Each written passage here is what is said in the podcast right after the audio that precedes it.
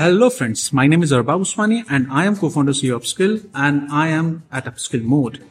And today to make you upskill in your career, I am with Diksha Jaiswal and today we are going to talk about sales objection. Diksha, welcome to our podcast. Hello friends, thank you so much Arbab sir for the warm welcome. So today we are going to discuss the sales objection and how you can handle them. Hi Diksha, tell our listener a little bit about you. Surely. So it's been seven years. I am in sales and marketing, and it's been two years that I'm working with Uppskill as a sales head. So that's the only profession I've been in, like which is sales, and we'll discuss about that further. So Diksha, today we are going to talk about sales objection. So suppose I am a layman and you, you know that I ask you what is sales objection? How would you make me understand about self objection. So, as per the word objection, objection is an unwillingness to buy wherein a customer or your potential client is very vigilant to make a purchase from you. Maybe he or she is not convinced enough. Maybe he or she is not trusting you. And maybe he is not able to make the right decision whether the product is of his use or not. So objection is never a rejection. But yes, do remember maybe your potential client is looking for more and more information wherein we as a salesman we need to convince that person providing the right solution to their problems instead directly selling the product or the services to them right so if i ask you that categorize this objection because there must be a categorization right so on what different level or uh, you know that uh, different level you are going to categorize these objections so that our audience can understand this objection in a better manner Absolutely, sir. You are definitely right. So the categorization we have in objection, they are definitely price related, wherein the client or the customer is feeling that your prices are too high for them.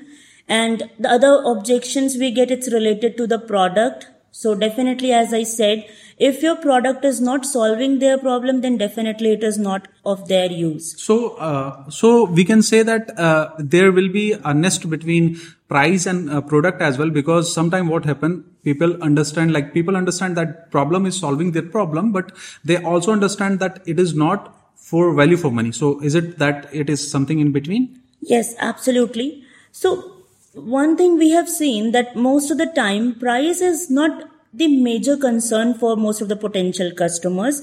But yes, at times, if you're not able to provide the right pitch or you're not able to provide the relevancy of your product to their need, then definitely they bring out this uh, objection as a biggest constraint that we, uh, that your price is too high. Right. So, so here we can divide this into two ways that if it is a luxury product, price is not an issue, but feature is an issue.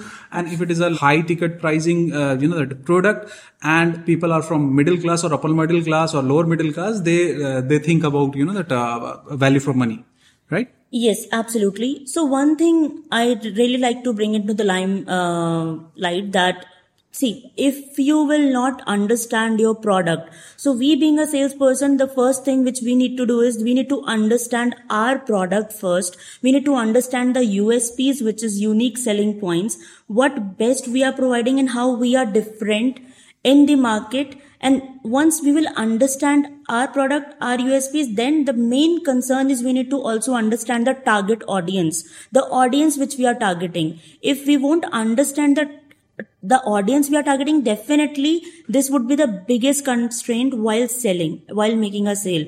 Because at most of the time i've seen people ending up selling the wrong audience also. Wrong audience and yes. wrong commitment wrong commitment. Absolutely. So so if i ask like you you told us about two kinds of uh, restriction. First is price related second is product related. What what what else are there so one major concern is definitely a credibility concern, wherein uh, it's related to that the, most of the people they are they're not trusting you, they're not trusting your product. Might be the possibility that they have not heard about your brand.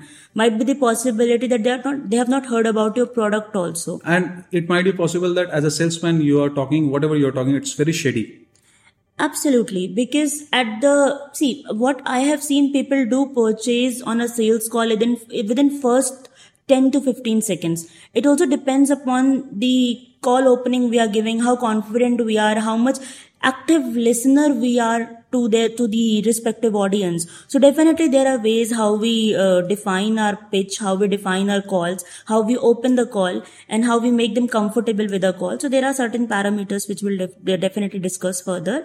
Great. but also uh, a very important concern which i've also seen and it's probably one of the most uh, important one which is the decision making uh, related that most of the people uh, are not even the decision maker but we end up pitching them the same thing again and again and end of the call or maybe end of the follow up call uh, we listen this objection we listen to this objection that i'm not the decision maker you might can connect to my father or the right decision person Or I will get back to you. absolutely so yes definitely i'll get back to you is one of the biggest uh, objection we heard in sales So this is this is the uh, next question I I would like to ask. What are the most common objection you have heard so far in your seven year career? So yes, absolutely. The most common objection, there are many, however, but yes, the most common one is the drop me the details, I'll get back to you. And they'll never get back. Trust me. So it's like HR saying that I will get back to you in a job and they never get back.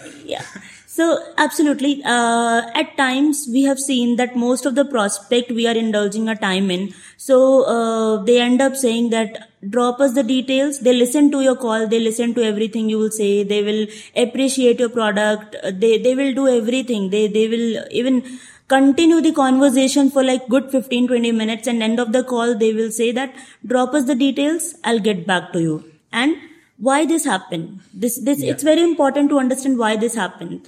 So obviously not every potential customer you think that they are the hot leads and they are going to get converted they will turn out to be your potential buyer. So reason being that not, not most of the people they are ready to buy their current service provider. So obviously the best way to get rid of your sales call, they'll say just drop us the details and I'll get back to you. So obviously the best solution to all of this, which we have discussed, like the price related, product related, credibility and decision making and obviously the time constraint, the best ways you all should follow the LAER bonding process, which is the listen, acknowledge, explore and respond. It's a bonding process which will include everything listen, which means you should always listen to your customer and trust me, they are always right. Being a salesperson, you should always consider them that they're the right people and there's whatever they are saying, it's always right. Because once you not listen them, you will not understand them. So again, going ahead with the understanding the audience, here comes it in picture. Listen to them. Acknowledge. So acknowledge to whatever they are saying because if you will not acknowledge them definitely you will end up you will end up uh, A negative, uh, you know, the Absolutely. negative views of, of uh, yourself because human restrict, you know, that they have a very great restriction or we can say resistance, right, to what that people, if people are not agreeing with them or acknowledging them, so they are, uh, they have a very, uh, you know, that mindset is there. Uh, it is wired in our mind that we will uh, get a little bit defensive, right? absolutely. Also acknowledgement also means that you are listening to what they are saying. So you should always be a be an active listener so this comes in picture wherein you're just listening you're just hearing it and when you acknowledge this shows this shows that you are actually listening to them very actively so that you don't miss on their pain points. That's why acknowledgement is there. You are giving them the you know, value importance. And the second thing is that uh, i think all the salesmen are our marketer in fact marketer are a very good solution provider and uh, they provide a solution for uh, their problem their uh, prospect problem as well right Absolutely. Third one is explore. So obviously at times we also need to look for more and more informations by which we can provide the relevant solution to their problem as mentioned. So definitely you need to be up to up to date. You need to be more accurate about the services and the products which you have which means that if they have maybe other issues than the one which you're calling for so that if they have any other issues and if you have the solution definitely you can pitch them the alternative also. That yes we do we do deal with that. Okay? Respond. Obviously after acknowledgement the most important thing which we, which we see as a, a salesperson is respond.